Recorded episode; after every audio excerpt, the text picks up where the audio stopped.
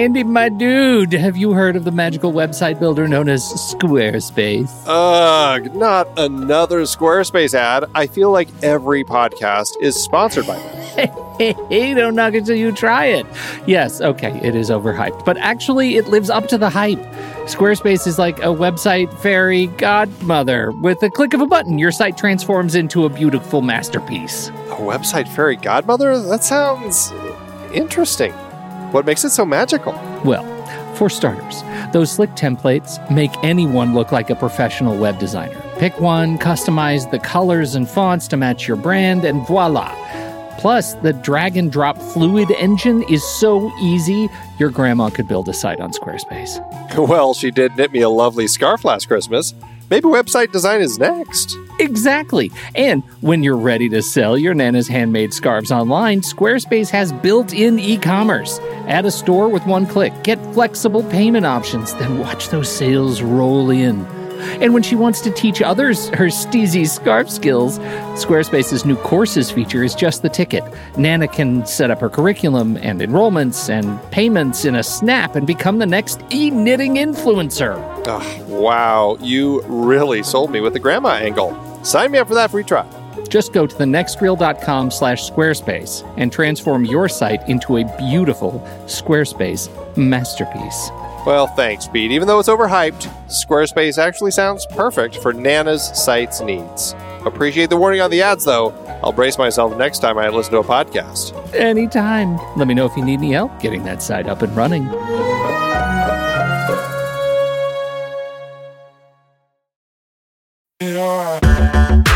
Andy, can you believe we've almost hit 700 episodes of The Next Reel? I know, it's crazy. And with all the other episodes in our family of podcasts, we are well over 1,200 episodes of movie conversation. It's really pretty amazing that we've gotten to have these in-depth movie chats every week for over a decade now. And we couldn't have done it without our loyal community of film fans. Their support over the years has meant so much. For sure. That reminds me, we should give the merch store a shout out. Buying shirts from thenextreel.com/merch is a great way listeners can continue to support the show. Plus, they get to sport our great designs. Absolutely. I think sometimes folks forget we have a variety of shirts, mugs, phone cases, and more available. In fact, a great place to start is with a shirt sporting The Next Reel's logo. We also have that classic Fast Times Spicoli Surf School tee, or the weirdly popular Rusty's European Tour shirt. The one from National Lampoon's European Vacation. Why is that so popular? Search me, but we have sold a ridiculous number of those. I guess there are a lot of Rusty's taking trips to Europe? We're always adding new designs based on movies we've covered, like our brand new design for A Streetcar Named Desire, featuring a streetcar named Desire. So if you want to rep your love of TNR and films, head to thenextreel.com/merch. Every purchase helps us continue to have these weekly in-depth conversations. So visit thenextreel.com/merch today. And as always, thanks for listening and being a part of The Next Reel community. We've got lots more great movie chats coming your way.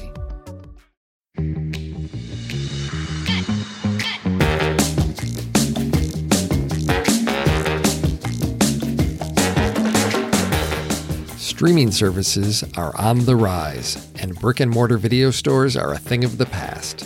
We have lost that experience of wandering the aisles and stumbling upon a film we've never heard of. We have replaced the familiar face behind the video store counter with an algorithm to recommend films.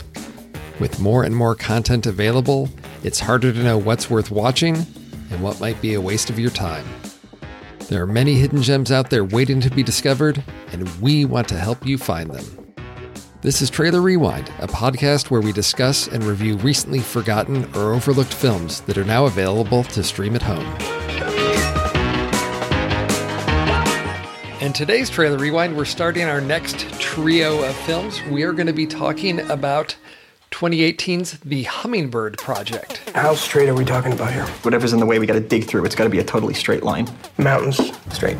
Rivers. Straight. Swamps. Straight. Straight, straight, straight. Can I ask what the purpose of that line is? Our purpose is to get the stock market quotes in like 16 milliseconds, which is 1 millisecond faster than everybody else right now. Okay. Then what happens? Roughly $500 million a year. Why didn't you go to Eva Torres? Eva Torres uses human beings like disposable assets. I can make your life hell if I decide to. You want to buy a 12-inch strip off of my property. Under your property. It looks like they're building a fiber line between CAX and the New York Stock Exchange. I know, Jenny.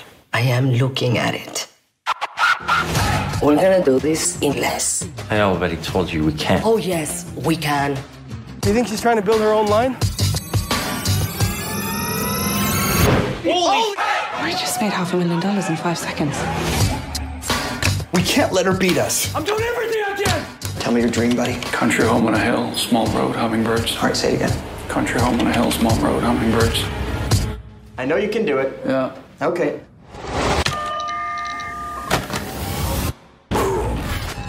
Somebody rigged our network. Champion! Like the Blackbirds, I'ma do it fluid. I'm gonna blend their roll aboard. My head is like a ship and yo, we turn it on. This was Zaleski. Mr. Zaleski, stop. You betrayed me. Now you have to pay. Why's she putting up cell towers? They're trying to screw us. I'm gonna tear you down. Vincent! I'm going into my meeting right now, but I'll call you in 2 or 3 hours. Could you send all the paperwork over to my office? I'd love to have this done by the end of the day.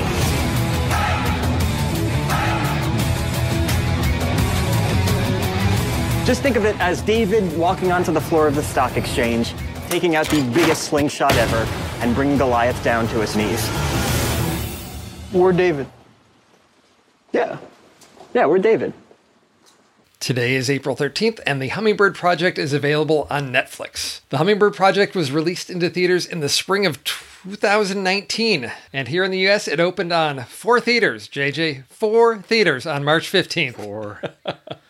Wow, yes, 4. I mean, with this kind of cast, with Salma Hayek, with Jesse Eisenberg, with it's kind of Alexander Skarsgård. We're going to open on 4 theaters. But they expanded to 41 theaters the following week, and then it soared up to 232 theaters in its third week of release. So it actually got released in week 3. Yes, and then 1 month before, it lasted 1 more month, and then flew away with a whopping $371,000, with an additional $500,000 from the rest of the world, leaving us with a project that pulled in less than $1 million. It was available digitally on June 11th, and then the typical 2 weeks later, hitting Blu-ray on June 25th, 2019. So this is a film in another era that I feel like I would have discovered it on cable TV and feel like I discovered something like special, because it has these recognizable faces. And from the trailer, it's like this whole setup of this like scam or con or some big elaborate like heist type plan, right? I watched the trailer too, and they called it a thriller. Mm-hmm. They called it a thriller, and they called it something else. I think it. I mean, I didn't even know about it. I wasn't aware of the film before we set it up to talk about today, but I feel like they promoted this movie incorrectly. I don't think it was what they said it was. And I don't know if that's what led to the disappointing performance, because like we mentioned, the cast is great. And there's a lot of elements to it, but the idea that it's about a scam or a con or it's a thriller, I think misses the point of what the story is definitely trying to say, and then really what the art of the movie comes out to be. I think you say you would have felt like you discovered something special. I think the movie is kind of something special. I think it definitely deserves talking about. Well, so if it's not a thriller, and we're going to talk about, you know, who would we recommend this to, what type of film is this, all of, you know, these things up front. I mean, last episode, we talked about Papillon and how prison break movie that wasn't really about a prison break. Here, I don't think this is a thriller. Is that the group of 3 that you put us in here? Movies that are not what they're billed to be. But this does get into what it is, which is something else. And you know, I don't think there's a lot of ways to spoil this movie per se. But I think to say up front, it's not so much about. Yeah. Like the con or the scam. It's not like an Ocean's 11 thing where it's like, do we have a bunch of smart guys that have gone off independent and they're going to bring down the big corporation, or they're going to do, you know, it's not that type of thing. Although it seems like that's what they're trying to market it as. It's something else about technology, the stock market, the pursuit of money. And I think the economics of that and the people involved in it. And it's a smarter film than I expected because it does ask some questions. It doesn't necessarily give all the answers, but it goes in a very different direction. And I feel like there was this nugget of a movie, and then either they had to play up for the financing or something to get that movie made to, hey, we're going to sell this as this Jesse Eisenberg, versus Salma Hayek, corporate espionage type of film. And it's not, right? It's more introspective. Yeah, and I mean, there's parts of it that that feel like Michael Clayton, right? Yes, there's part of it that does that, and it's not as good as Michael Clayton, but it is good, and it has a different message. I think the last thing that you said in that list of things that you were talking about is the value of money, or what money means, and I think that's really what this kind of gets to. I think what it's a drama. And people should approach it as it's a drama that is an interesting story that is about the value of money versus the value of life, and really the idea of a passion project and how much passion, obsession, whatever you want to say, it takes to get something done, and what that means to someone's life. So it's one of those stories that's about life. So if we talk about who to recommend it to, especially the people who are looking for good stories that are not in the sort of popcorn setting of a bunch of effects, a bunch of, sci-fi or effects or all those kind of things, but are looking for a good story that's going to help them consider something about life. And I like these kind of movies. That's right in a great spot for me. And that's why when you say you feel like you would have discovered something special, that this pops into that vibe for me. It's not a perfect movie by any means, but it's definitely one of those that when you find, you're going to be like, oh, I wish I would have known more about that before I sat down. Yeah, it's really about, I guess, like personal legacy, those types of things of like, what is your life worth and what do you accomplish in that? And asking those questions or giving the audience an opportunity to reflect on that. And that's why I think, if I imagine a younger version of myself coming across this and thinking I'm going to get this sort of like popcorn thriller action, thing, and getting something that would cause me to think, to ask myself some big questions. I can imagine, that being really unexpected and being a thrill. And I think that's what I would encourage people, that like those types of movies, although it's not heavy. And that's the thing I would say is it's not heavily philosophical, introspective. It's not going to set you off like, down a path of like, I have to really reflect on my life. But I guess it's the light version of that of, hey, we've got a character that you may be rooting for, and he's going to go through some things, and he's going to ask himself some questions, and gives you that opportunity to reflect. And so I'd say it's like an intro into something heavier. I think Michael Clayton is a really good comparison. And not at that level, but sort of in that same, it's a drama that seems to be about one thing, but it's got a lot more things about human nature to it. Yeah, and I think it's a good point that you bring up that it's not heavy, because it's not. It didn't make me emotionally, sort of weepy at any points in the film, even though the sort of tragic things were happening. I did feel excited. I did get emotional in other ways, but I never got choked up with the movie. So it isn't heavy in that way, but it still has the kind of weight that's going to make you, like you said, ask those questions about life. And that's kind of a neat little spot for a movie like this to hold. I think, I think it's a good place. It's definitely one that I will recommend, especially in the world of what we've done in Trailer Rewind. It's got some value to it for sure. So where did it end up sort of in your ranking and rating? Because this is one that was in a weird place for me. So because like we said, it's got these elements. It's not great, but it does stand out. So I'm curious where that sort of falls for you. Yeah, it's a good question. So it's going to sound like it's much higher than it is when you get to the numbers, but it came in as 89 out of 251 for me on Flickchart. That sounds like it's really high, but that actually comes in as a 3-star ranking, and that's exactly how I felt about the movie. So it seems really consistent. The interesting thing for me is that my middle block right now is Prometheus, which I think it's really easy for me to say that I like this instead of Prometheus, and when we talk about the effects and all those kind of things like that. It came up against some weird stuff in there. It came up against Disney's Robin Hood. It came up against some really odd ones to judge this against. But ultimately, at 89, it sits just below Contagion, which is the Steven Soderbergh movie about the pandemic, yes. Or a pandemic, I should say, and Soderbergh's my favorite director. So that was easy to kind of say it was less than this, but and just above The Trial of the Chicago Seven, which is, Oscar nominated film that we did for the film board last year in 2020. So it that felt really accurate as far as where this movie sits for me. A little bit better than that and a little bit worse than the Soderbergh. So how about you? It came in at 3 stars for me as well, which I think is sort of nice. Same. On Discord, there was a conversation about a movie I had rated, and somebody asked me a question about, where did the stars fall for you? Because there seemed to be a discrepancy between my written review and the number of stars. And Pete likes to say, he'll start at 5 stars, and then at what point did the stars start falling off?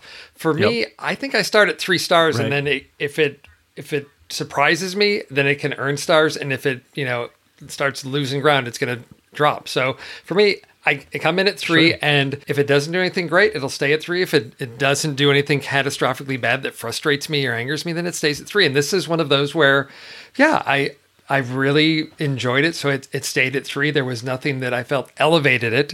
It was a competent movie and did some really interesting things within the genre, but nothing that I... moves it towards being a classic. And in my overall rating over on Flickchart, it came in just slightly above the halfway point. It came in at 321 of 718 at 55%, and it ended up in a really weird place. So it's just above It Chapter 2, which is again in this middle ground, and then just below a movie from the 60s starring Rock Hudson called Seconds, which is about, it's a really sort of interesting sci-fi about people sort of getting a second chance at life. But here's what you might find interesting. At 323, so just 2 spots below it, is Demolition. So I've got it slightly above Demolition. Oh, I know you have Demolition ranked a little bit higher than I do, but I feel like it's in that range. It's in my top 20 for sure. It might even be in my top 10. But Demolition's a movie about grief during a time when I really was looking for a movie about grief. So that makes sense. But so that's interesting. That's where it sort of falls for me. Over on Letterboxd, it has an average review of 2.91 based on a little over 4,000 reviews, and over at IMDb, a rating of 6.2. So again, right around that same place from 12,000 ratings. Yep. So it's, again, I think the general consensus is this is right in that middle zone of 3-star films. So listeners, if you think this is your kind of film and don't want anything spoiled, this is your chance to pause this podcast and go check out The Hummingbird Project on Netflix. All right, JJ, how do we dig into The Hummingbird Project? Because I feel like if we could go through the narrative, from beginning to end. I don't know if that's going to give us everything we need to talk about this, because in the intro, we talked about that it's the trailer sets it up as this thriller, but to me, it's so much more that I feel like we really need to jump into the middle to latter half of the movie to get into what it's really about, and we can talk about the context from things earlier on. Yeah. Otherwise, I feel like we'll get just bogged down in there's the setup of all of these things. I mean, the general premise to start is, I guess to summarize everything in the beginning, is these guys work for basically a trading company, trading stocks and all that. They've got a plan to beat the game by being faster. And that entails building a straight fiber optic, line from Kansas City in a straight line to New York. So going through mountains, hills, everything, and they'll be able to be 1 millisecond faster than everybody else. And so that's their plan to make all this money, is if they can get in on these trades just that much faster, they'll do that. And they have issues with the place they work for. They're not appreciated, et cetera, et cetera. That's the whole setup.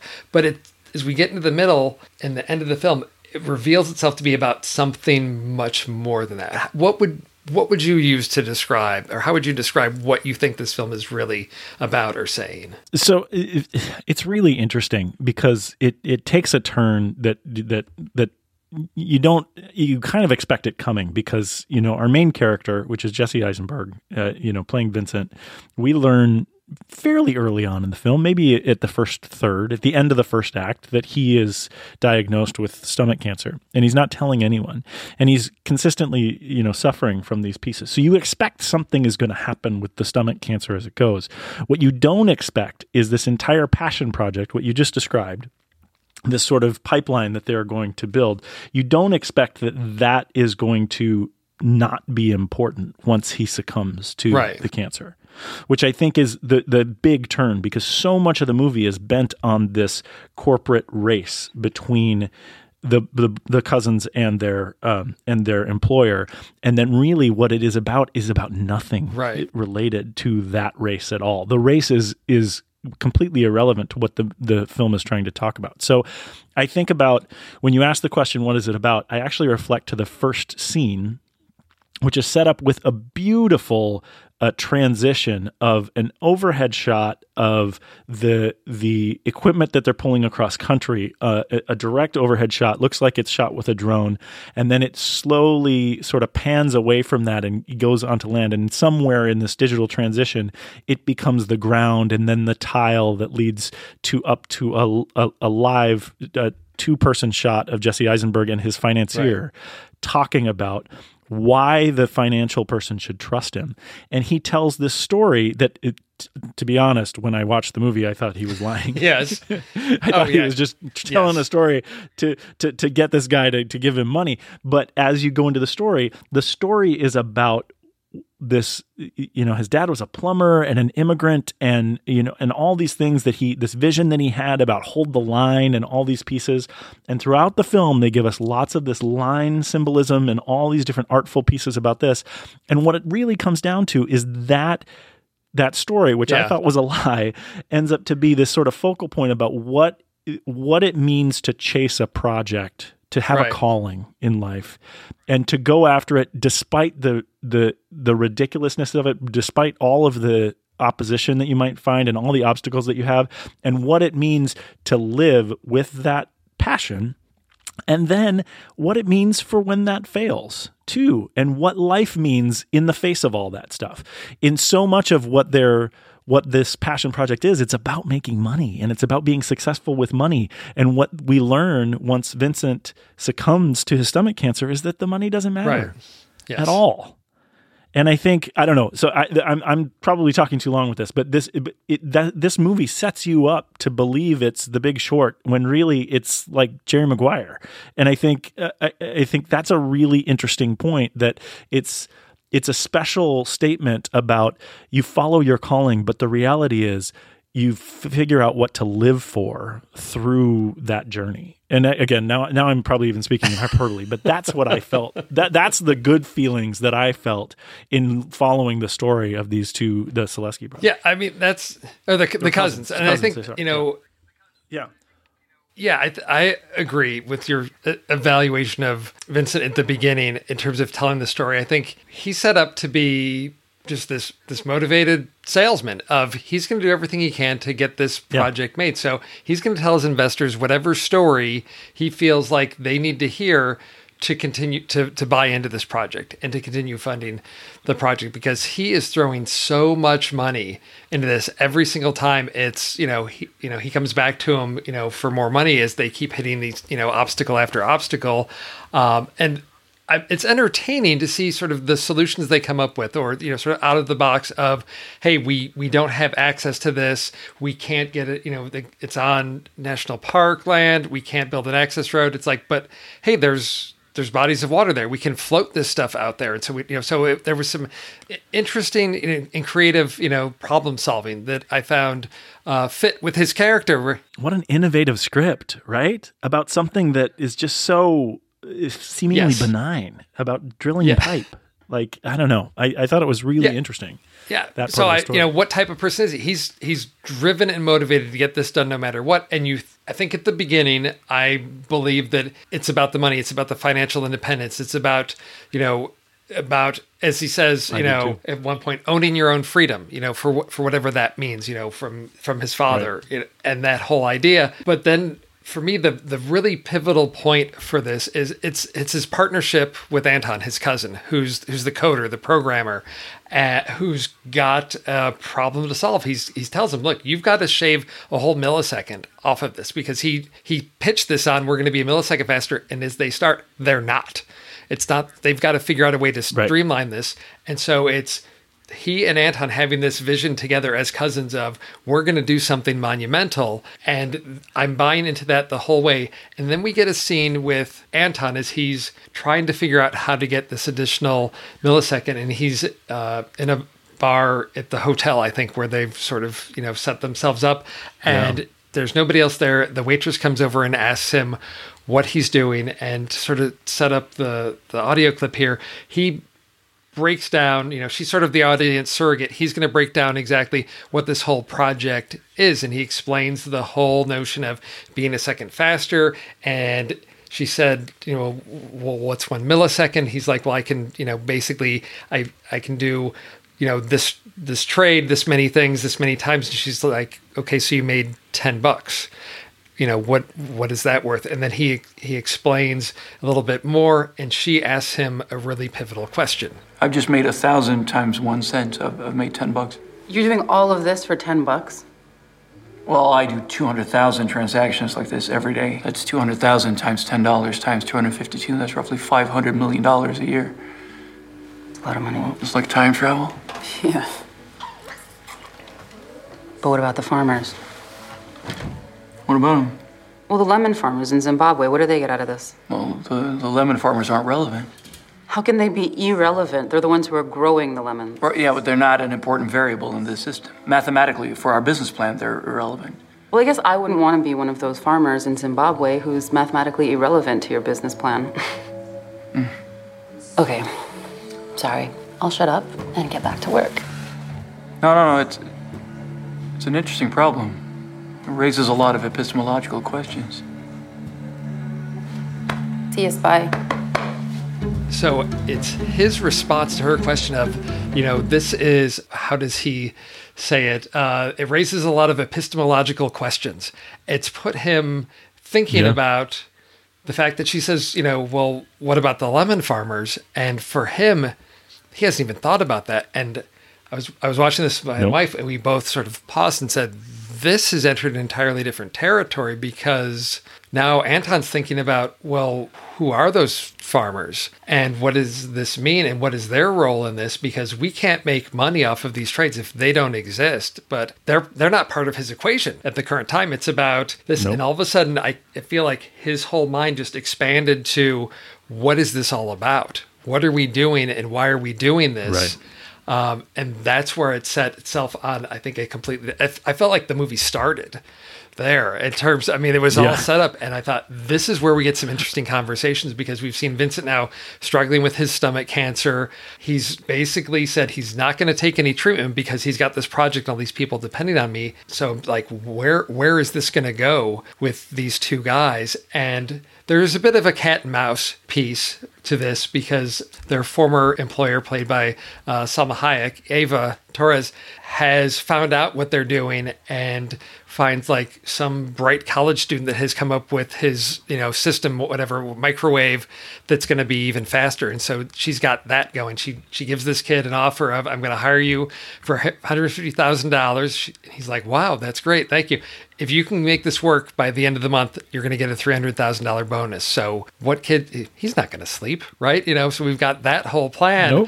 Nope. And this is where we see that come into play, and it works, and they're faster. But Anton has set up sort of a virus or something before they left. And he's able to slow down that whole company's network by, like 20 milliseconds or something like that. He's like, put them on the slow track. And Eva finds out, comes to confront Anton about it. And she's like threatening him. And he like hands over the keys of like, oh, well, just call this number and enter this. And you're... Yep. And you're done. And she's like, and you're done. That's it. And he's like, yeah. And she's shocked. She says, like, you know, you could have made like billions of dollars. And he says something along the lines of like, it doesn't matter. It's like, it's an illusion. The money doesn't matter. For him, it's not about that. And I thought, this is interesting, because I think as a programmer, for him, it was probably all about the challenge of, can I make something this fast? What are the limits of what we can do? The problem. It's problem solving. And so for him, it's, can I build a system that's faster than that? And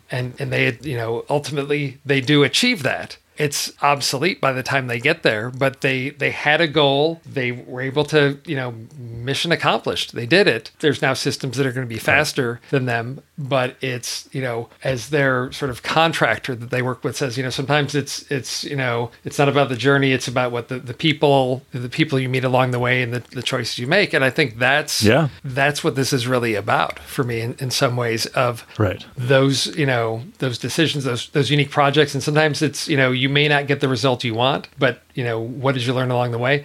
But also for me, it's also sort of a commentary on Wall Street, going back to that bartender scene again, of so much of the economy is based on things that are in the abstract. And money is made over these abstractions and who's faster. That has nothing to do with, you know, lemons in Zimbabwe. Right. It's like they don't even care what the product is. We're just going to make money by it because we can make a trade faster. It reminds me of the whole, you know, just recently the whole GameStop, you know, stock trading thing that's going on. Of it's just what are things worth, or that's the questions this is asking. Whatever people will pay for. Exactly, that's the thing. And you know, I think. The scene that you're talking about with the contractor saying the people along the way, I think that's where this movie, it might lose some people, because honestly, the story doesn't do a great job of bonding those relationships, giving those relationships depth or time. So the fact that they come to that revelation at the end is somewhat unearned based on the story. But it didn't bother me, because that actually works with the symbolism of what we're talking about here in the first 2/3 of the film, while we're setting up this sort of myopic, you know, got the blinders on, just going for this one goal, when underlying all of this are these relationships being developed, all these kind of things that when Anton does make that turn, and when we realize that they are going to fail even in their success as they become obsolete, that's where they still can teach this lesson to us, because we realize that everything that we've been brought through in those first 2/3 of the film was irrelevant, because it's all going to be okay, and everyone is going to be able to move on and be happy with the connections they did make. I mean, of course, you know, Vinny is very sick, but the lesson that he's learned in this process is something that is of value to his life and to the life of everyone around him. I think Anton's relationship with his family is something that's a really good example of that, in that he holes up in a hotel room for months, from as what we can tell, right? We don't really have a good sense of the passage of time, but for a long time, and really not like even seeing or talking to his wife and his two daughters and all these things. And it's really intense, and it's really scary to think that he's getting obsessed to this level of this thing. But after the turn and after all this stuff, he does go to jail and all these things, but he's still with his family's still there, and they're still supporting him through it. And it's this kind of thing of like, what are the important things in life? And remember those things. And that's why I think the message of this movie turns out to be a really kind of special thing when you look at it from a well, yeah. And I think when it comes to family and connection, and if we look at sort of, you know, Vinny's arc and where he ends and where the film ends, we need to talk about his big obstacle, which is the Amish community that they have to build under, and who refuses for sure to sell the land. He explains, look, they're going to be way down. It's not going to be disruptive. You know, anything, we're going to pay you money, and they refuse. And the quote that sort of stuck with me is this whole thing of like high speed communication. And they're like, look, we don't believe making things faster makes things better. And they don't want to have any part of that, of like, you need to slow down and appreciate things. And which totally just Vinny's what we don't get it. And they find a legal loophole that allows them to be 100 feet down under, because it's for the common good, all of that it's, you know, at that depth, it's it's not their property. It's, you know, for the public good. But it's that confrontation, you know, which I thought was just another one of the barriers that they had along the way. But the fact that at the end, after, you know, we have that scene with Vinny at Anton's with the family, you can take the girls out for ice cream, that then they go back to the Amish family to tell them that they've removed the line, that it's not under there. Right. And then he like decides to help out because it's raining. They're taking sandbags to barricade in a farm or something like that. And he decides that that's the only way he's going to be able to get their attention is, I'm going to become part of your community, because they're busy. They don't have time for him. They don't care about him and his fast life. And so by stepping in, being part of that, he sort of gains their attention, and he's able to explain that. And then we get sort of the final scene, which, you know, it wasn't until I went back to look at scenes again to think about what that final, the final question he asked, or the final conversation that we see he has with Anton, which was, if his life was only 16 milliseconds long, what would that, the flap of a hummingbird's wing, you know, what would that be like? And it's, you know, it's so fast. And then Anton's response was, you know, I think it would be the same as if you lived 100 years, that whole idea. And it's like, right. I guess, and as we see that it's raining and the rain slows, right? It's yes. That whole... Yes. There's that. And sometimes those extreme slow things as a novelty shot, I don't like. I really liked them in this movie. My favorite shot, there's that, you know, telling the story of, you know, you should slow down to really enjoy yourself. And when Anton is sort of blowing off steam in the hotel and he's hitting tennis balls at an indoor tennis game, there's a shot where, again, they use the symbolism of the line with the tennis, with the tennis net across, and it has a ball hit the net and then bounce up. Yeah. And it's held in space and time and backlit. So you have this kind of halo around the ball and this darkness. And again, it shows that even Anton, while he's obsessing about this thing of must go faster, when he slows down, that's where he can actually be himself and feel himself and all that kind of stuff. All of those messages are told through these artful shots in the film. And you know, it can be jarring at times, but I liked the way they did it. I thought it was inspired, so I liked it. It was, and it's a film that, I hate to say it, but I think it takes like a rewatch, because again, going through, you're expecting one thing and you're not able to see all these pieces that, you know, like the tennis ball net. It's, you know, first reaction is like, oh, that's a cool shot, and then it's like, okay, it's, you know, Anton is trying to think through and his frustration, all of these things, but about slowing down and taking life at that pace, you don't see all of these pieces until you get to the end and start to reflect back on everything to see what this film is really saying. Of it's not about moving faster to be profitable. It's about slowing down. It's about that time with family. All of those pieces, because that's, you know, what do we see Vinny valuing? It's that time with his cousin and, you know, his nieces and all of that. That's the value, being part of a community, not about being the fastest, getting ahead. I mean, it's great they. Right, making more money. You know, they did finish the project. You know, he says, hey, we did it, and that's something of value. But we know that, you know, Vinny's last ditch effort to try to save everything is to take out an insurance policy that would ultimately allow them to, you know, not lose all this money, but didn't get executed in time. So his investor is basically losing his company. I mean, there's a lot of loss here, but again, as Anton says, it's all fake, right? I mean, what are the things of value? It's that you know, connection to people and family, and that's not what I expected from this movie at all.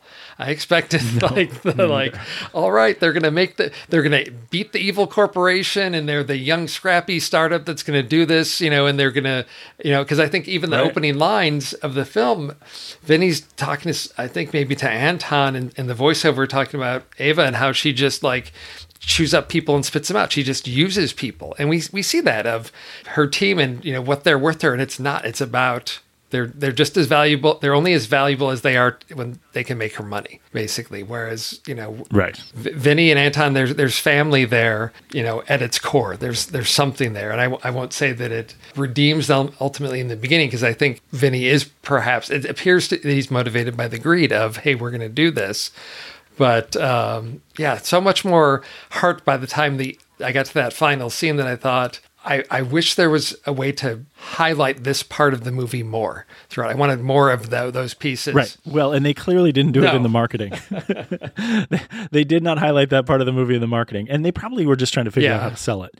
But I think it failed it a little bit in that the trailer's not representative of what you're going to take away from this movie. I even if we're talking about who to recommend this to, I do not recommend that you share the trailer with them before you share it with them. I think telling the story of what you know about this movie before watching it, I think will be more helpful. And then I think for those people who are looking for a break from the high effect, high intensity types of films, I think this is a good one. This is a great Netflix find. This is a great thing to stumble onto on Netflix and watch with your popcorn. So is this, would you say the story, because we end with Vincent and Anton, is this more Vincent's story or Anton's story? if you had to... I really like that you asked that question. I like that you asked the question because of the fact that I think the assumption is that it's Vincent's story and Jesse Eisenberg. But I think that I can see where it would be going either way.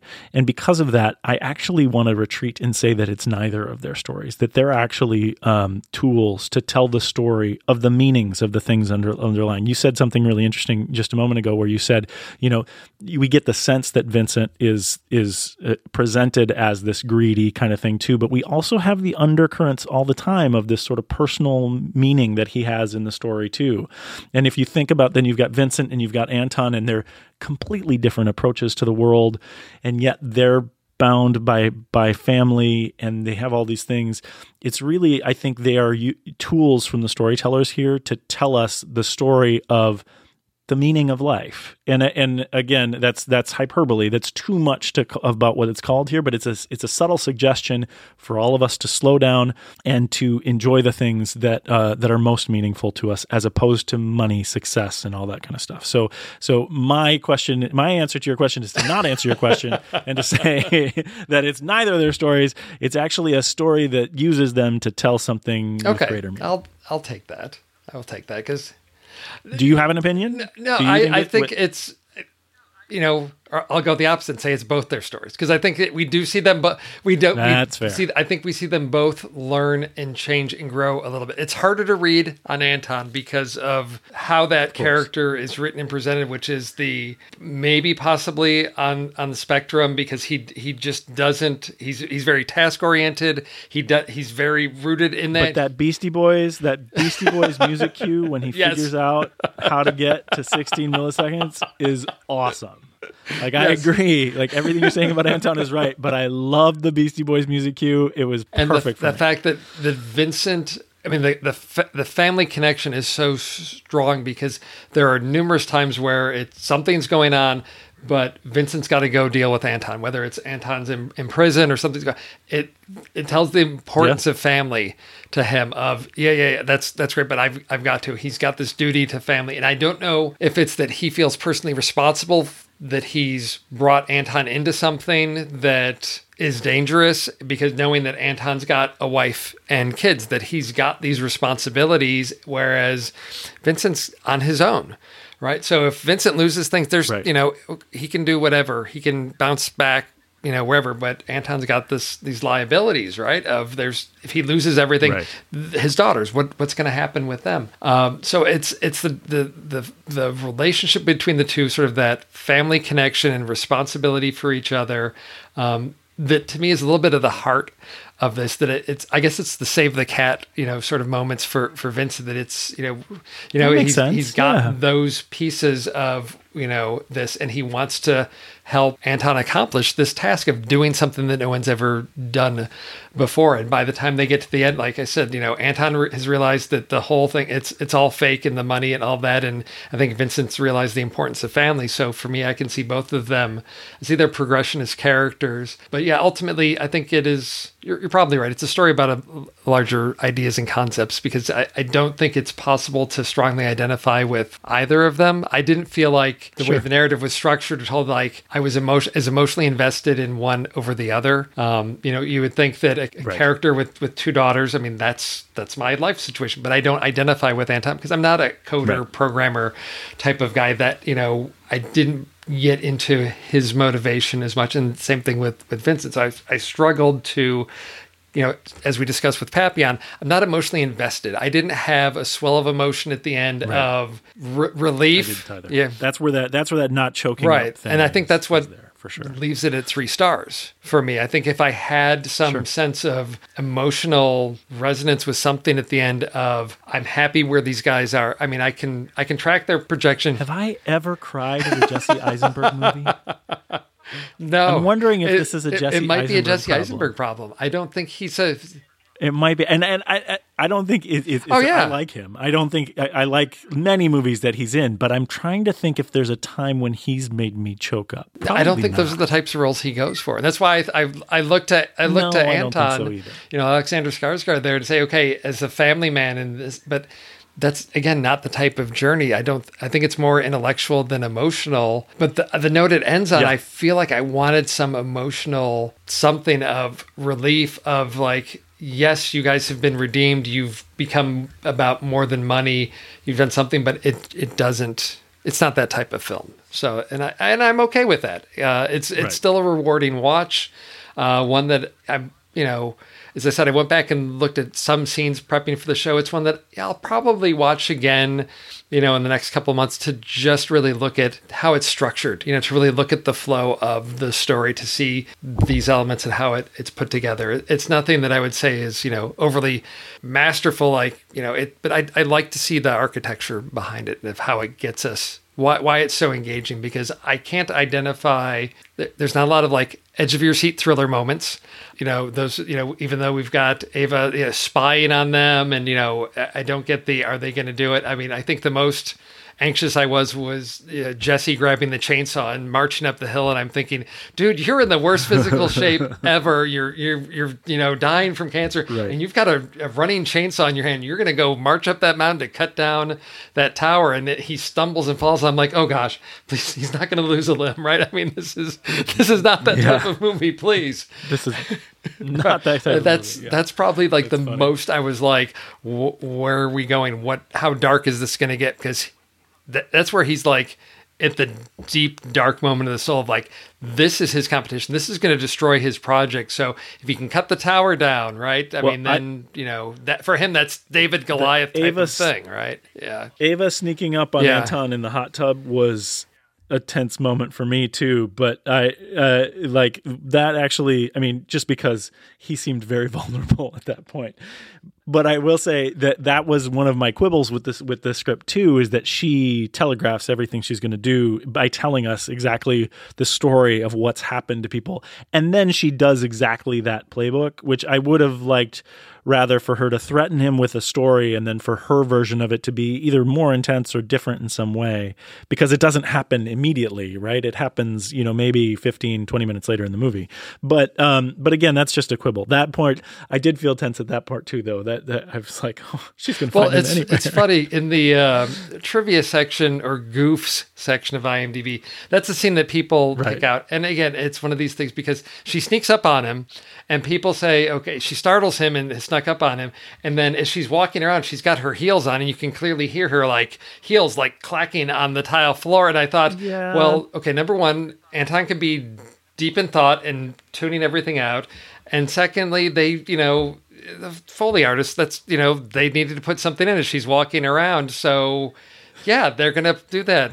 Yeah. And it's right. Yes, exactly. So I'm comfortable with that leap for that moment. Yeah. I don't need that much realism to be about the click clack of her heels. Right. Exactly. So. She could have taken them off because she was going to sneak up on him and club him in the head with the heels. Who knows? I don't know. Overall, this was far more enjoyable than I expected. It goes in a different direction. It's one that, I'm going to tell people when you're looking for something on Netflix, give this one a try. I don't want to tell them too much, but I think we need to moderate sort of expectations a little bit. Tell them it's not as much, that it's maybe a little bit more about the characters than the thriller aspect. Cause that's the one thing that I can see really turning people off. And they won't catch, people won't catch that on their own. So that's a good thing to mention. Exactly. Well, JJ, anything else about the Hummingbird Project you want to discuss? Nope, I liked it. I'm definitely going to recommend it to people. All right. Well, this is the first in our trio of films that have birds in the title. That's where we're going with the next couple of months. So we've got the Hummingbird Project. We've got two more bird titles coming up. We'll see where things go if this trio takes flight for Trailer Rewind in this in this series of films. So we'll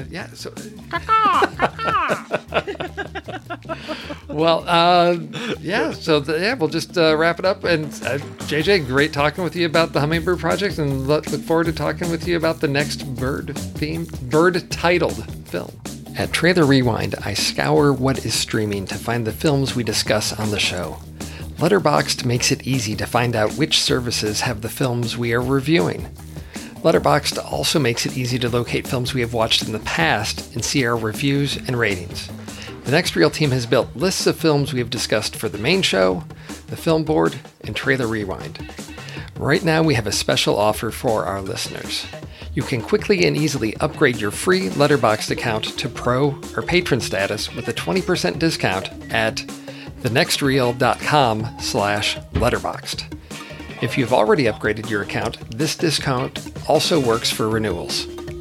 After you've used Letterboxd to find a film and watch it, we'd like you to be part of the conversation in our online Discord community. To get started, just go to thenextreel.com/discord. And to keep the conversations going and get some great benefits while you're at it, head over to thenextreel.com/membership and become a supporter of the Next Reel family of podcasts.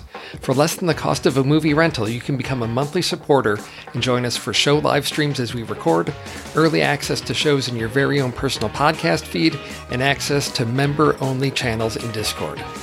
Thank you for listening to Trailer Rewind. Hondo.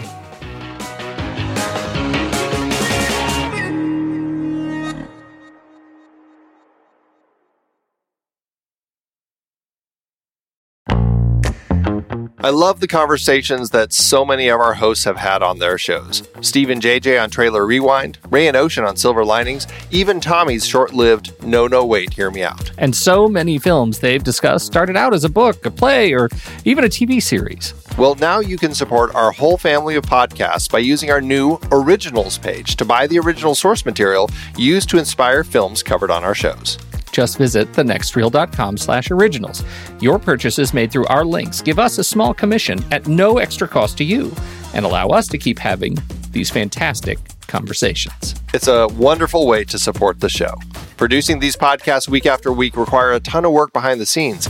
If you'd like to help support our efforts, try using our Originals page when shopping for books and movies that we've covered. It's your one-stop shop for Amazon and Apple links where you can buy the book, play, video game, movie, etc., upon which the movie is based. Original material for Trailer Rewind movies like If Beale Street Could Talk, The Goldfinch, Aniara, or The Two Faces of January, or Silver Linings movies like Repo Men, which was based on The Repossession Mambo. Plus, by using those links to buy books, Amazon and Apple show us a little bit of love, which allows you to support our family of shows with minimal effort. Visit thenextreel.com/originals. It's a fantastic way to support the show and find a great book to read. That's right. Head over to thenextreel.com/originals to find your next read and get started today.